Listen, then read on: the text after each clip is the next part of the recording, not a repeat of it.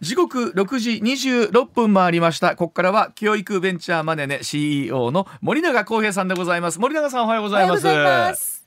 ようございます。よろしくお願いします。ます。森永さんよろしくお願いします。格闘技はい。2戦目、見事勝利だったそうでございます。おめでとうございます。おめでとうございます。ありがとうございます。なんとかはい。勝ちました。勝ちました。でなんか鼻が怪我されたんですか？鼻を。そうなんですよね。うんあの相手の選手が結構組んでくる。今回総合格闘技だったので、はい。結構組んでくるかなと思って蓋を開けたら打撃の選手でおはいお。結構フルラウンドを打ち合ったせいでですね、はいと顔も結構ボコボコに殴られてしまっそうて、なんですか？はい試合の後ちょっと見てもらったら鼻の軟骨っていうんですかね。はあえちょっともしかしたら折れてるってことで。ええ。もしかしたら。えもしかして今も非常にこうまあ腫れてるとか、はいはい。お顔が痛くて喋りにくいとか、そういうことはあるんですか？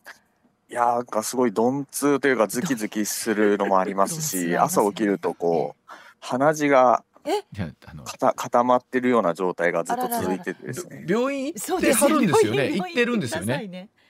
やちょっと忙しくてまだ行けてないんでや行きましょうよいやいや行ってくださいだって鼻の軟骨とかうん、鼻血が固まるとか、ね。森永さんあの若くないんですからお互いにお互いにそうなんですよね、はい、はいあのじゃあすいませんあの鈍痛の中でございますが、はいそんなに声張らなくても大丈夫ですのでぜひお願いしますありがとうございますはい、ではまずはこちらからですえ506万件に影響が出ましたあ全銀システム障害金融庁が報告徴求命令でございますえー今月10日全国銀行資金決済ネットワークが運営する金融機関同士の資金のやり取りを担うシステムの不具合が発生いたしまして2日後12日に復旧した問題で金融庁システム運営をする全銀ネットに対して報告命令を出しました、えー障害の原因分析や再発防止策などについて11月末を期限に報告求めるということなんですけれども、はい。では改めて今回の流れといいますかえー、向川さんにまとめてもらいましょうか。ね。まずはこの全銀システムというものなんですけれども、うん。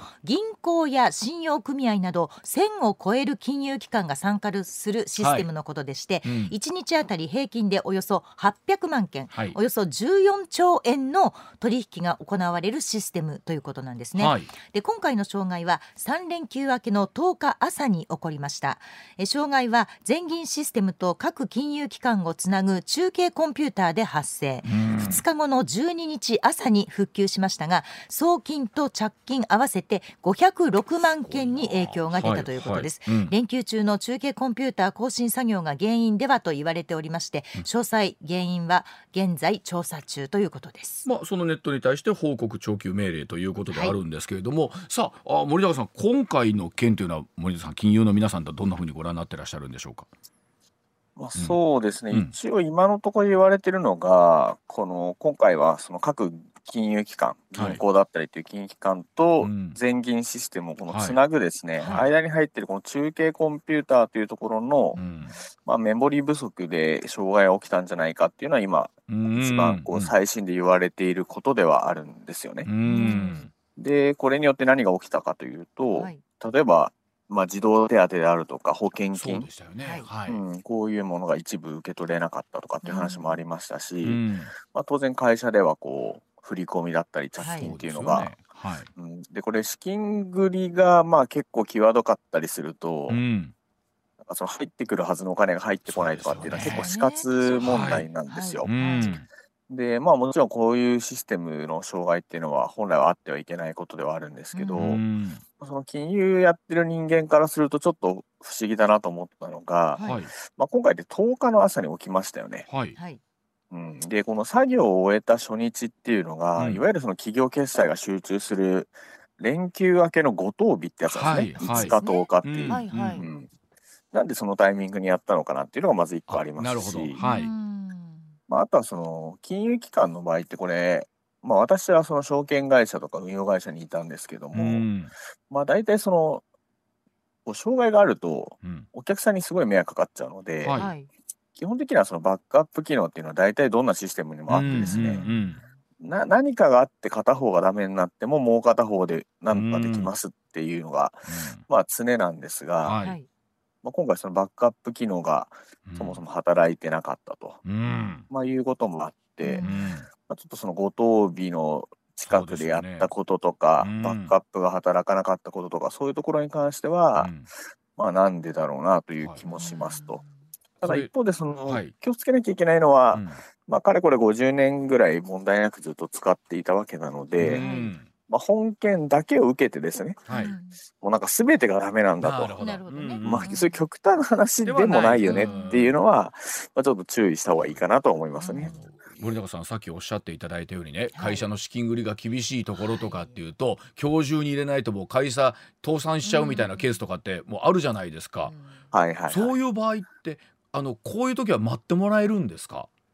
あーまあもちろんこういうのは当然保証しろって話になりますし、よね。ねはい。うん。まあ、銀行今回その10個ぐらい対象になってるんですけども、うん。まあ、銀行によっては、うん。まあ普段やらない対応を受け付けたりとかっていうのを急遽やったところもありましたんで、まあこういう場合においてはねうん。別にそのちゃんとした理由があるので、そうでしょうね、うん。まあそ問題はないと思いますけどとはいえとはいえ。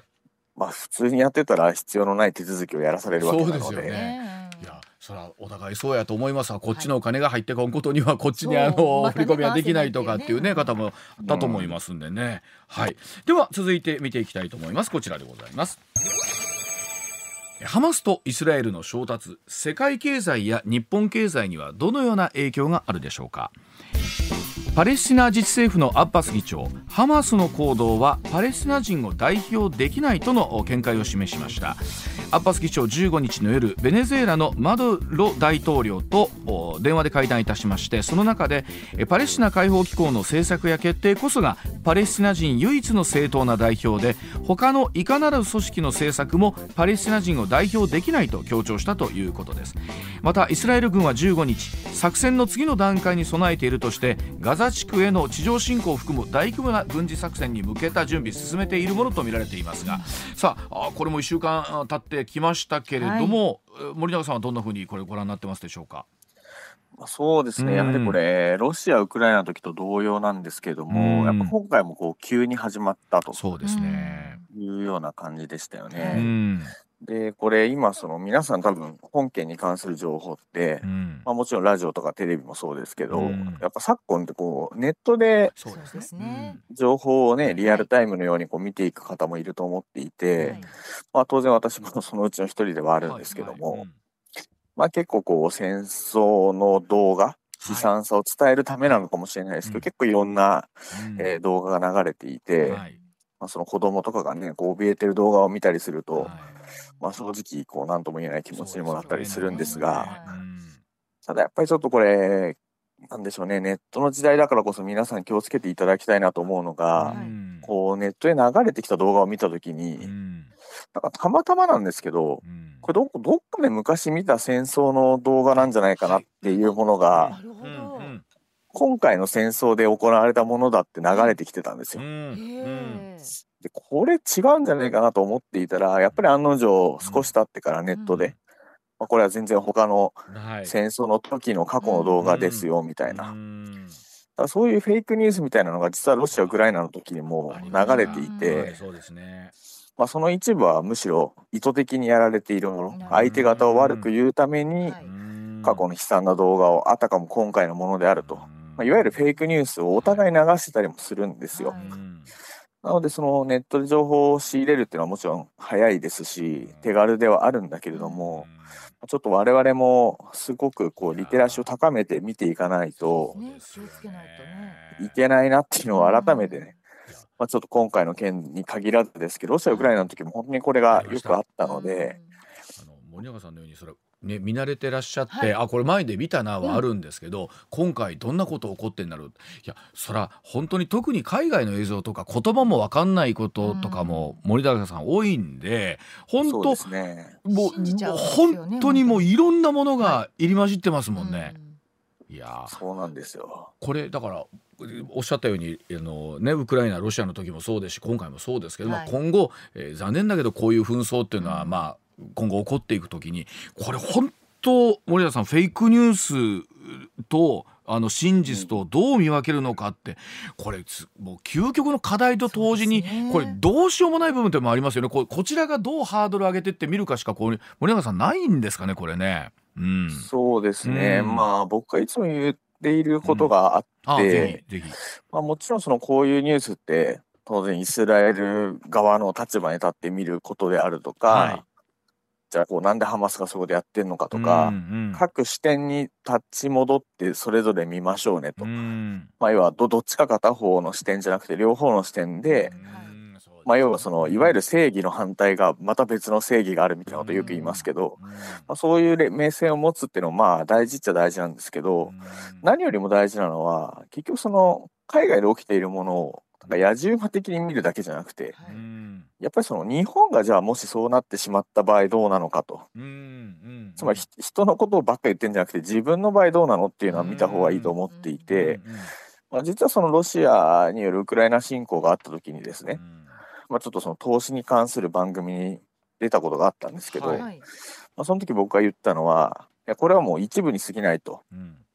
つまり今後中東で起こる可能性もあるし、はい。うんまあ、中国による台湾侵攻ということもあり得るだろうと、まあ、つまり何がどこで起きるかもう分かんない時代になってしまったことを考えれば当然日本だけは何もないんですと。うん。っていうのは明らかにちょっと平和すぎる発想で、じゃあ果たしてこれが今回はたまたま日本が当事者ではないけれども、うん。そうなった時に国として備えができてるんですかと。な、るほど。うん。まあ、いうその自分たちがどうなんだっていう目線を同時に持っておかないと、まあ、結局そのなんかこうやじ馬してるだけになってしまう。はい。っていうところは、まあちょっと気をつけなきゃいけないなというふうには思いますよね。いろんなものが連動した時におっしゃるように例えば仮に台湾侵攻みたいなことが現実になってくると日本としてみれば今度は途端に自分ごとになってくるケースありますもんね、海挟んで隣であるということを考えても。そうですね。もちろんその何もないケースもあるかもしれないですけど、うん。ただ備えるっていうのは何かあった時にどうしますかというはい。ことであるわけで、はい。まあ、結果としてね、うん。備えてたけど無駄でしたねと、うん。意味なかったというか、はい。ちょっと杞憂でしたねと。うん。まあそれは別になんか無駄ではなくってそれが備えの本来のある意味ではい。わけで。ただまあちょっとこの本件、僕の専門の経済の話とちょっと絡めて今度考えていくと、うん。こういう中東で有事があった時って、はい。基本的にその原油価格が高騰するみたいなのって皆さんイメージとしてあると思うんありですよ。ます、うん。また高くなるのかなって、で今回は意外とそんなに高くなってないんですようん。うね。ん。なんでなのかっていうと、はい。はい。今回の今のところ戦争が行われてる地域ってうん。主要な油田がないんですよ。うん。うん。うん。なのでその今の範囲で終わる限りにおいては、うん。まあその原油価格がうん。高騰していくとはい。いうことはまだ考えづらいですけども、うん。ただやっぱこう戦局がどんどん広がっていってしまう。はいはい。まあ、実際にその最初はイスラエルとハマスという言葉しか出てこなかったのが、だんだんこうレバノンだエジプトだイランだとかってはいどんどん出てきます。うん。まあ、こうなってくると、まあ、その原油価格の高騰っていうのがいつも通り起こるかもしれないんですが、うん。これ日本じゃあさっき言った通りね日本の経済から見た時どうなのかっていうのを考えると、はい。日本今物価高で苦しいわけですが、うん。ここでまた原油価格が上がるなんて話になってくると、うん。当然困っちゃうわけなんですが、ね。これ実はロシア・ウクライナの話も実は絡んできていて、うん。今って日本ってそのロシアに対しての経済制裁の一環としてうんロシア産の原油はまあ基本輸入していないですよね、はいはい。でそうすると何が起きるかっていうと、うん。実は中東依存度が高まっちゃったんですよたその結果。はいはい。ということはここで中東で戦局が広がるって話になってくると、うん。はい。日本の経済にウクライナ侵攻前に比べるとうん。与えられるダメージって大きくなっちゃってるんですよね、今。そうですよね。なるほど。はいだこういうことを考えると、まあ、日本にとってもね全くもって他人事ではないし、うですよね。そのウクライナ侵攻前以上にうん。ダメージが大きくなってきてるよと、まあ、仮に戦局が広がればという話ですが。はい。だそういう形で本当に世界経済っていうのがいろんなこ形でこう連動していってると。いうような視点もやっぱ同時に持ちたいなと思いますようん。ね。まあ、おっしゃるように選挙がこのここで収束していくのか、い。でも広がる可能性もこれもちろんあるわけで。ですよね。でもともとおっしゃる通りじゃあ日本のエネルギー政策はうん。有事も備えてどうあるべきなのかっていうことにもこれ森谷さんなるわけですよね。結果としてね。そうですね、うん。もう全くもってその通りで、うん。結局その仮にじゃあ中国、台湾侵攻がありましたとかって話になった時に、まあ、当然海上封鎖とかってなってくると、はい日本にもエネルギーはじめ食料入ってこない可能性は相当高まるわけで、うん。まあ、そういうのを考えるとやっぱりこうエネルギーもそうですけど食料の自給率。自給率そうですよね。うん。こういうのなるべく国内で供給できるようにしましょうと。でそれに対するやっぱ投資はしていかなきゃいけないしうん。これは別に財政をこうばらまいてるわけじゃなくて、はい。本当にこう何かあった時に国民を守るための投資ですから、当然こんなところをケチる必要もないわけです。そ。うですよね。で、あのおっしゃる通り、こう有事の時ってのはそうだなと思うんですけど、はい。け比較的世の中平和な時っていうのはそれいりますみたいな話になったりもしますしね。うん。そうなんですよ。うん。で大体その多くの国民が今こそ必要だろうって思う時にやり始めても遅いんでですすよねよね。。そうだからやっぱり備えとかないとね平時にどうこれも災害とかも一緒ですもんね。はいわ、かるな。そうですねわかりました。はい。では続いていきましょう。こちらでございます。え法改正から3ヶ月、電動キックボードの交通違反も起こっております。え道路交通法が改正された影響で7月から自転車並みの扱いとなった電動キックボードなんですが16歳以上であれば運転時のヘルメットの着用も努力義務とありましてその手軽さとえシェアサシェアリングサービスの拡大から利用者の間で人気集めています、はい。しかし法改正が実施されてから3ヶ月、まあ、人身事故も起こってきているという現実ありますが、さあ森田さんあの電動キックボード、まあ、我々も大阪市内で仕事をしているとちょこちょこ見かけます,、見かけますね。東京ではどうですか？そうですね、うん。この1、2年やっぱり見る機会は増えたなというふうに思いますし、うん。ただやっぱりその僕は全然乗ったことないんですけど、はい。うん。なんかこう乗ってないんで何とも言えないところもありますが、はい。これやっぱりこう不安定なのかなっていうのは見てて思うんですよね。うんうんでまあそのスピードの制限があるとはいえ普通に歩いてるよりは速いスピードが出るわけでねうんうんうん。いやなんかこうしかも体はむき出しなわけじゃないですか。そうなんうん転んだ時にうん。うんその車とか巻き込んで事故になったらはい。ねひとたまりもないというか。そうですよね。分だからそういうこう物理的な危なさを感じる割には、うん。結構手軽がゆえにですね、うんうんこうなんかちょっと危危ない乗り方っていうとその蛇行運転してるとかじゃないんですけど、はい。スイスイこう車と間をすり抜けちゃったりとか、うん。はい。なんかちょっとこうヒヤッとするような乗り方をしてる人たちも見かけますし、ね、そうですよね。まああと僕が見た感じだとこう夜乗ってる人とかもたまに見るんですけど、はいうん。多分その手軽なんで、うんなんですかね。実際その酔ってるかどうかわかんないですけあどーそうこうなんかちょっとの飲み会帰りにあー怖い危ないな。乗ってる感じの人とかもいて、はい。なんか例えば車とかだとね今その飲酒運転とかするともう重罰になりますからそうですよね。うんうんまあなんかそのやややらないようにしようっていう抑止力が働いたりすると思いますけど、うんうん。なんかあれって車と違って別にそのガンガン検問されるわけでもないですし、そうですよね。うん、だからそのあたりのその手軽さが多分あれのいいとこなんでしょうけど、うん。うん逆に手軽さゆえにうん。その安全意識はちょっと、低い部分も出てくるでしょまあ、見られるかなという気はしますよね。どうですか？新しい、まあ、なんだろう仕組みというかものが出てくると、まあ、もちろんメリット、まあ、はい。もちろん一方でデメリットもあると思うんですけど、あります両方ね。えそれがあるんでちょっと導入やめようかとなるといろんな経済発展ね世の中の発展につながらない。これこのバランスをどう取っていくかっていうところね森永さん常に課題にはなると思うんですけど。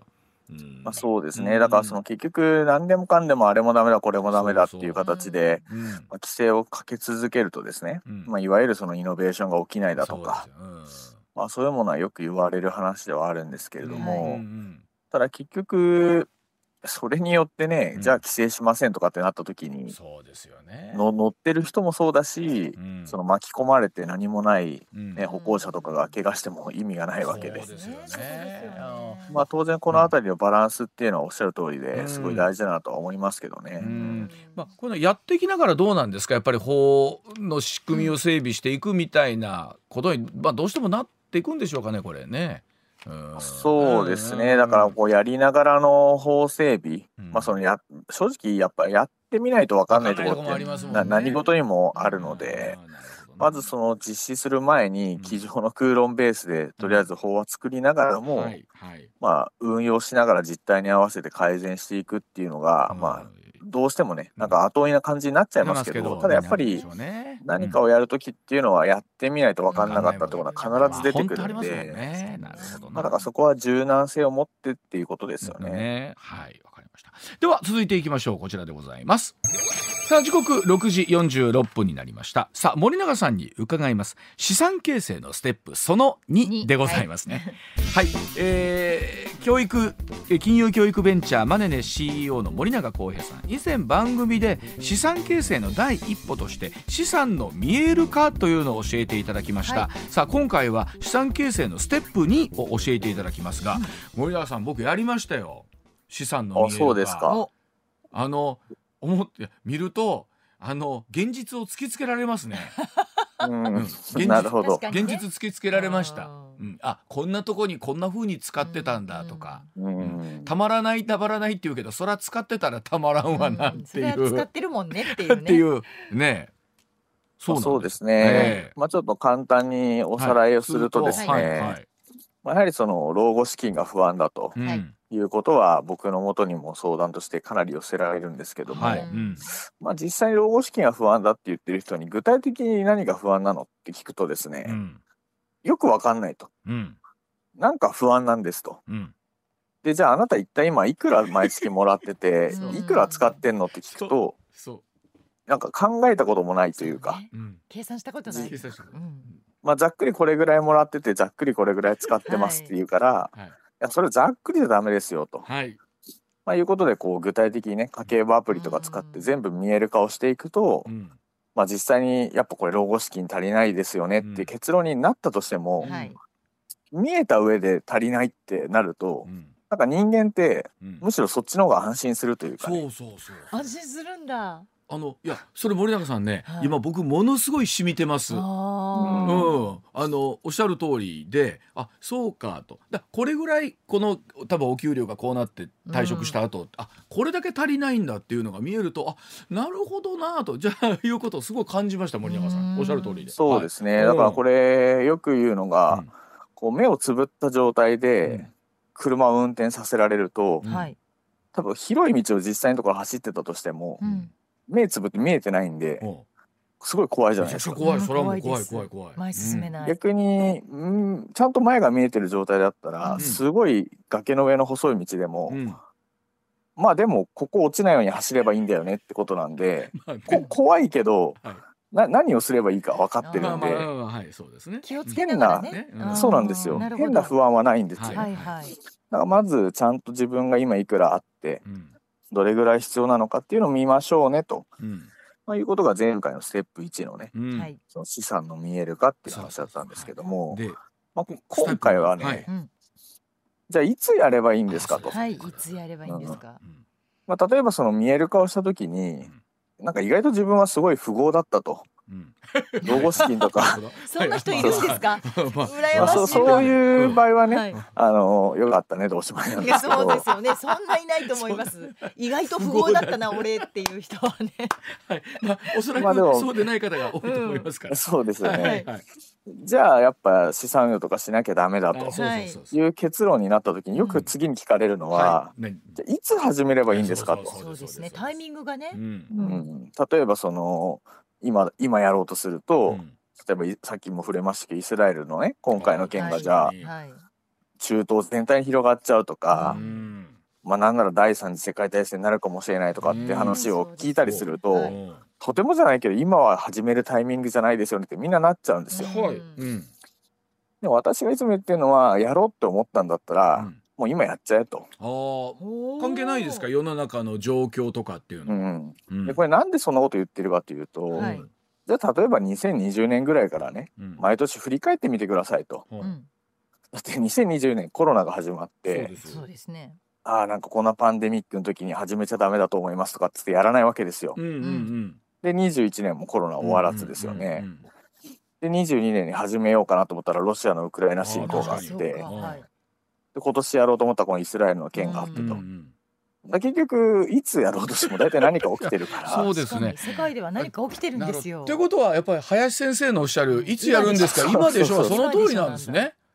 そうなんですよ。だ。だだけど大事なのは、そのなくなっていいお金っていう表現はちょっと変かもしれないけれども、うん。まあ、仮に始めた時に、うん。たまたま運悪く相場がドーンと落ちてしまったとしても、うんまあ、その投資に使ったお金っていうのがその生活資金とかじゃなくて、うん。まあちょっと減ったぐらいで別になんか生活を変えなきゃいけないようなうん。ものじゃない、いわゆる余剰資金、はいはい。こういうものでまず少額から始めていくっていうことが大事なんですようね。ん上泉雄一のエーナー。MBS ラジオがお送りしています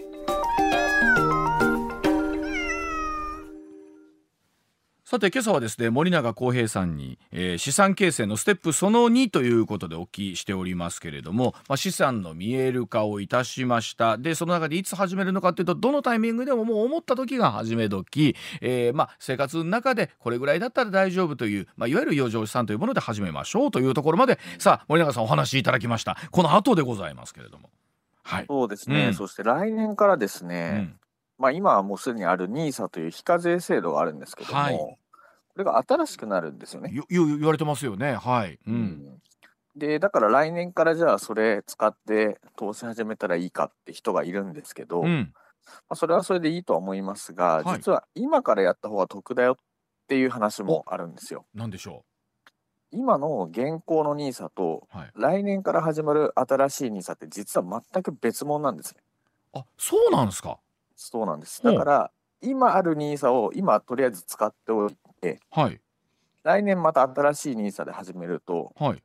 来年から始まる NISA の非課税枠も使えるしほ今の NISA の非課税枠も使えるようになるんですよ。そうするとトータルで見ると、うはい。来年から始める人よりうん。少しだけですけどはい。非課税で投資できる枠が増えるんですよね。そういう意味で言うと。そうか。じゃあ別に来年まで待たなくていいんですね。そうなんです。なのでさっきも言った通り、うん。やりたいなって思うんだったら、うん。変に待つ必要なくて今やっちゃった方がむしろなるほど。非課税枠が増えて得だよねっていうこともあるんですよね。ね。じゃあ今あのニーサをじゃあ始めましょうと言って始めたらこのこれは12今の制度というのはいつまでの分になるんですかね森永さん。まあ今年2023年分っていうことではい非課税枠がもらえると。もらえるとはい。でまあ今ってそのいわゆる一般 NISA と呼ばれるものと、うん積み立て NISA っていう2つの種類の NISA があって、はい。今どっちか選ばなきゃいけないんですよね。うんはいうんで積み立て NISA を選んでる個人の投資家結構多いんですけども、うんうんまあ、これだと年間で非課税の投資枠が40万円あるんですよ。はい。はい今始めるとこっちの40万円は先に投資しておくとこの40万円は非課税になると、はい。うんまあ、マックスでってことマックスなんですが、がはい。うん。で来年から始めると、うん。まあ、その積み立て投資枠っていうのが120万円。つまり現状の3倍使えるようになる。おーうん。かつ成長投資枠っていう今の一般 NISA の、うん。まあ、進化版みたいなのうん。が240万円。うん。でしかも今回は併用できるので、うん。トータル年間で360万円非課税枠があるんですよ。う。はい。なので、まあ、とりあえず今始めておくと、うん。まあ、少額ではあるかもしれないですけども、うん。はい。まあ、非課税枠が増えるわけですから、まあそのお試しでね、うん。やる分にはちょうどいいと思いますし、確かにそうかもしれませんね。ほうほう。ほが月1万円とかはい。うん。月3万円とか、う。はい。まあ、別にそのぐらいでも全然いいと思いますし、うんでその際に使うべきなのがやっぱりこう投資信託と呼ばれる、うん。まあ要はざっくり言うとプロにおお任せすはいるっていうか、はい。うん。はいまあ、そういうものを使えば、うん特にそのなんか投資する時って何の株買えばいいとか選ばなきゃいけないんでしょって思われる方はいいると思うんですけど、うん。まあ、そういうものをやらなくて済むので。まあ、そういうものをうまく利用しながら、うん。まあ、やっていくとそんなに手間かけずに資産運用ができるようになるんじゃないかなと思いますよね。これあのいつも思うんですけどそれ仮にじゃあ月に1万円ずつ積み立っていきました、まあはい。ね、はい。ぬんたって、まあ、年間で12万円になりますと仮に一万。でそれがいくらぐらいになったら人間っていいんだろうと思った時に、すぐこれが倍ぐらいにならないかな。こうなるともうこれはもうギャンブルになっちゃうわけなんですよね。ね。そんなまあ、夢見ちゃそうですね。ねだからうん倍になるかどうかっていうのは、うんまあ、なかなかわからないですけども、うんただその大事なのは、長くやりましょうっていう話なんですよ。例えばそのまあうんこれ人にもよるんであれですけど、はい。まあ、例えば留年とか浪人とかしないでストレートでこう大学を卒業しましたってなった場合、うん。まあ、大体こう社会人になるのが23歳とか、はい、はい。まあ、そんぐらいだと。うん。でじゃあ65歳が定年ですってなると、まあ、40年あるわけですよね。そうです。そうですね。40年あります。うん、うん。らこの40年間毎月コツコツやっていると、うん。いわゆるその福利っていうのが働きますね。うん。はい。はい。でこれその福利って日本人の中で言うと、うん。なんかこう闇金にお金を借りて なんか雪だるま式に膨れてみたいなこう、はい。わ悪い意味での福利をイメージする人がいるんですけど 確かに、うんはい。まあ別にその福利って借金だけの話じゃなくて、はい。投資してても当然それって膨らんでいくわけなんですよ。うんうんらその福利っていうのは長くやれば長くやるほどその効果っていうのが出てくるので、うん。はい。まあそれ40年もあればねうん。がっつり福利を効かすことも可能なわけですから、うん。なるほど。もうなんかその来年倍になるといいなとかじゃなくって、うんやっぱこの40年っていう時間を逆に味方につけるというか、いやそう。これあのい意外と計算していくと、あのなんつうか長くやればやるほどやるほどね。あれってあのスタートラインとゴールラインがうん。全然違ってますもんね、あれ見たらね。そうなんでも実感がなかなかこう最初ってないじゃないです湧か湧きにくいんですけど、そうですね、うん。最初の78年とかって実はそんなにうん。その単利と複利で計算分けてみても、うん78年ぐらいって正直そんな大きくは変わんないんですよ。そうなんですね。なるほどあでもやっぱこれ10年20年30年っていうスパンで見ると全然違うんですよね。うー。んそういう意味ではやっぱりその短期的な思考を捨てるとつまりうん今日いくら儲かったとかうん。今日はこんな負けちゃったみたいなこう日ばかり的な発想で見ていると、うんやっぱ疲れちゃうんで。そう。やろうな。私心揺さぶられちゃうと思うもう。そう40年も続けられないんですよそんなの。うんですよね。だから例えば僕とか向川さん今ね、はい。あと残りサラリーマン生活定年までで考えたら5年とか6年とか、はい。で、うん。このこの頃にはまだそんなに結果はうんびっくりするほど生まないかもしれないけど、うん。まあ一応会社もお押さしてくれよとあと5年はおらしてくれるやんか、はいはいはい まあ、とか言ってもまだ長いですもんねここから我々もあと先ありますもんね。そうですね、うん。だからよく投資の本って結構海外のものを翻訳したりするものが多かったりするんですけど、うん。その海外の人と日本人の違うところって日本って寿命長いんでうん。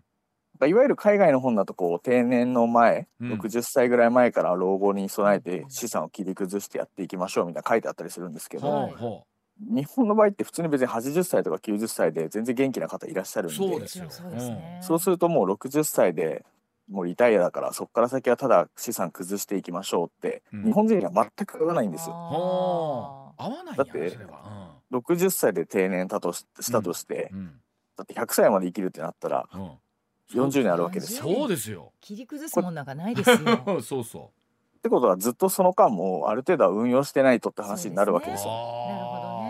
だから今からは、ううんん。私たちがま今あその54とか55とかからでもやっていけるまあそのニーサっていうものがあるわけですね。まだまだそんな遅くない。いやなので全然やるんだったらはい。今から始めてもいいですし、うん。何歳だからもう無駄だとかっていう話でもないかなとうん。僕は思いますけどね。ね。うん、だからそのあのいろんなものがあのボディーブローが効いてくるのはやっぱり6年7年経ってからはい、そこまで辛抱しよう。だからもう1年後に倍なんてそんなこと言うと飽きませんわ こういうこういうことを言うから投資は怖いみたいになっちゃうんですよ。なっちゃうんです。森永さんこのシリーズはいいですね。ありがとうございます。ありがとうございます。第3弾もまた次回お待ちをしておりますので、お願いします。わかりましたほぼほぼ個別相談みたいになってないかこれ。オンエアオンエアを使った。ありがとうございます。森永さんありがとうございました。おお大事にお大事にね森永さん。ありがとうございます。はありがとうございました。上泉雄一のエーナー MBS ラジオがお送りしています。取れたてピックアップニュース。こだわりの朝どれニュースをご紹介まずはこちらです、はいパレスチナ自治区ガザ地区を実効支配するイスラム組織ハマスとイスラエルの軍事衝突でガザ地区で家を追われた人の人数が100万人を超えたことが明らかになりましたはい。イスラエル軍が地区北部の住民に退避を要求したことを受け南部では避難民が急増し深刻な食料や水の不足が起きているとみられています本当にあの人道的な立場としてと見たときにね、本当この人たちはどういうふうになっていくんだろうかっていうところすごい心配しますね。そうですねはい。うん。続いても海外の話題です安全、えー国連安全保障理事会は日本時間17日の朝イスラム原理主義組織ハマスによるイスラエルへの攻撃を非難する決議案の採決を行うことが分かりました。この決議案は今月の議長国ブラジルが起草したもので、はい。ロシア提出のハマスを名指しで非難しない決議案の協議も続いています。この辺りだけ今日また政治的な駆け引きということになってくるんでしょうね。はい、続いてはこちらの話題です。政府が月内をめどに取りまとめる予定の総合経済対策に向けた自民党の提言案が16日明らかになりました。物価高対策を最優先課題に掲げ低所得世帯への給付金やガソリン価格の高騰を抑える補助の継続などを盛り込む一方、党幹部が言及してきた所得税の減税は盛り込まれませんでした。さあこれを受けて国会臨時国会間もなくということになりますけれども、はい。どうなっていくんでしょうね。うん。はい、うん、続いてはこちらです。ジャニーズ事務所は17日創業者のジャニー喜多川氏による性加害問題を受けて社名をスマイルアップに変更し16日をもって昭和37年の設立以来60年以上続いてきた屋号を下ろしました。公式サイトも一新され今後は被害者補償に専念します。また社名変更に伴い関ジャニエイトやジャニーズ WEST などの所属グループ名も順次変更されるということです。この毎日放送の近くの梅田にもね、はい。あのジャニーズショップそうがなんですよね。ありまして、昨日はい多くの人がね、うん。あの訪れていたということでしょうけど、あのフィルムをあのロゴの入った、ええ。えー剥がす瞬間までなんかファンの人がそこから離れなかったということで、まあお気持ちはねファンの皆さんのお気持ちはよくわかります。はい、では続いていきましょうか。はい、こちらです住友不動産がインド・ムンバイ中心部で大型再開発に動くことが分かりました。総事業費5000億円を投じオフィスビルやホテル商業施設を備えた複合型の不動産開発を進めます住友不動産のインドへの不動産投資は累計7000億円規模に拡大。新興国の経済成長を取り込み将来の収益につなげるということです。やはりこれからのインドの成長っていうのはどうなっていくのかっていうのをすごい楽しみにしている方もねね。多いでしょうし、はい。まあこれだけやっぱり住友不動産がね、うん。投資をするということですから、はい、続いてはスポーツの話題です。パ・リーグのクライマックスシリーズは16日ファーストステージ第3戦が行われ2位ロッテが延長10回の末3位ソフトバンクに4対3で逆転サヨナラ勝ちし対戦成績を2勝1敗としてファイナルステージ進出を決めました、その試合後藤本監督の退任がソフトバンクから発表され、後任には国母二軍監督の昇格が有力視されています。10回の表に3点取った時はソフトバンクかと思ったんですけど、はい決まりだなと思いましたけどね。ロッテもすごかった。であとびっくりしたのは、はい。あのソフトバンクって今4軍まであるんですよね。だからびっくりです。1軍から4軍まで全部まあ監督まあ当然ね、まあ変わることなんですけど、は4軍はほぼあの育成だったりとかうんリハビリテーションということも含めてたそうなんですがそれでもやっぱり選手層そうですね。厚いな熱いですね。すごいチームやなはい。では最後はこちらです歌手の谷村新司さんが今月8日に亡くなっていたことを16日に所属事務所が発表しました。74歳でした、はい。所属事務所は今年の3月に腸炎での手術を行い療養を続けておりました。谷村新司ですが10月8日に息を引き取り永眠いたしました。本人も回復に向けて頑張っておりましたので本当に残念に思いますとコメントその偉大なる功績とともに芸能界や海外からはその死を悼む数多くのコメントが寄せられました、まあ、特にあの中国では大学の先生もはい。やっておられてというところでね、まあ、そのあたり国際的な交流もというところだったんですけれども、本当にあの残念ですけれども、ねまあ、ヤングタウンでまだあのね陳平さん、はい。ね、いなくなった後も、うん。堀内さん矢沢さんはい。頑張られると思いますので、ぜひ聞いていただきたいと思います。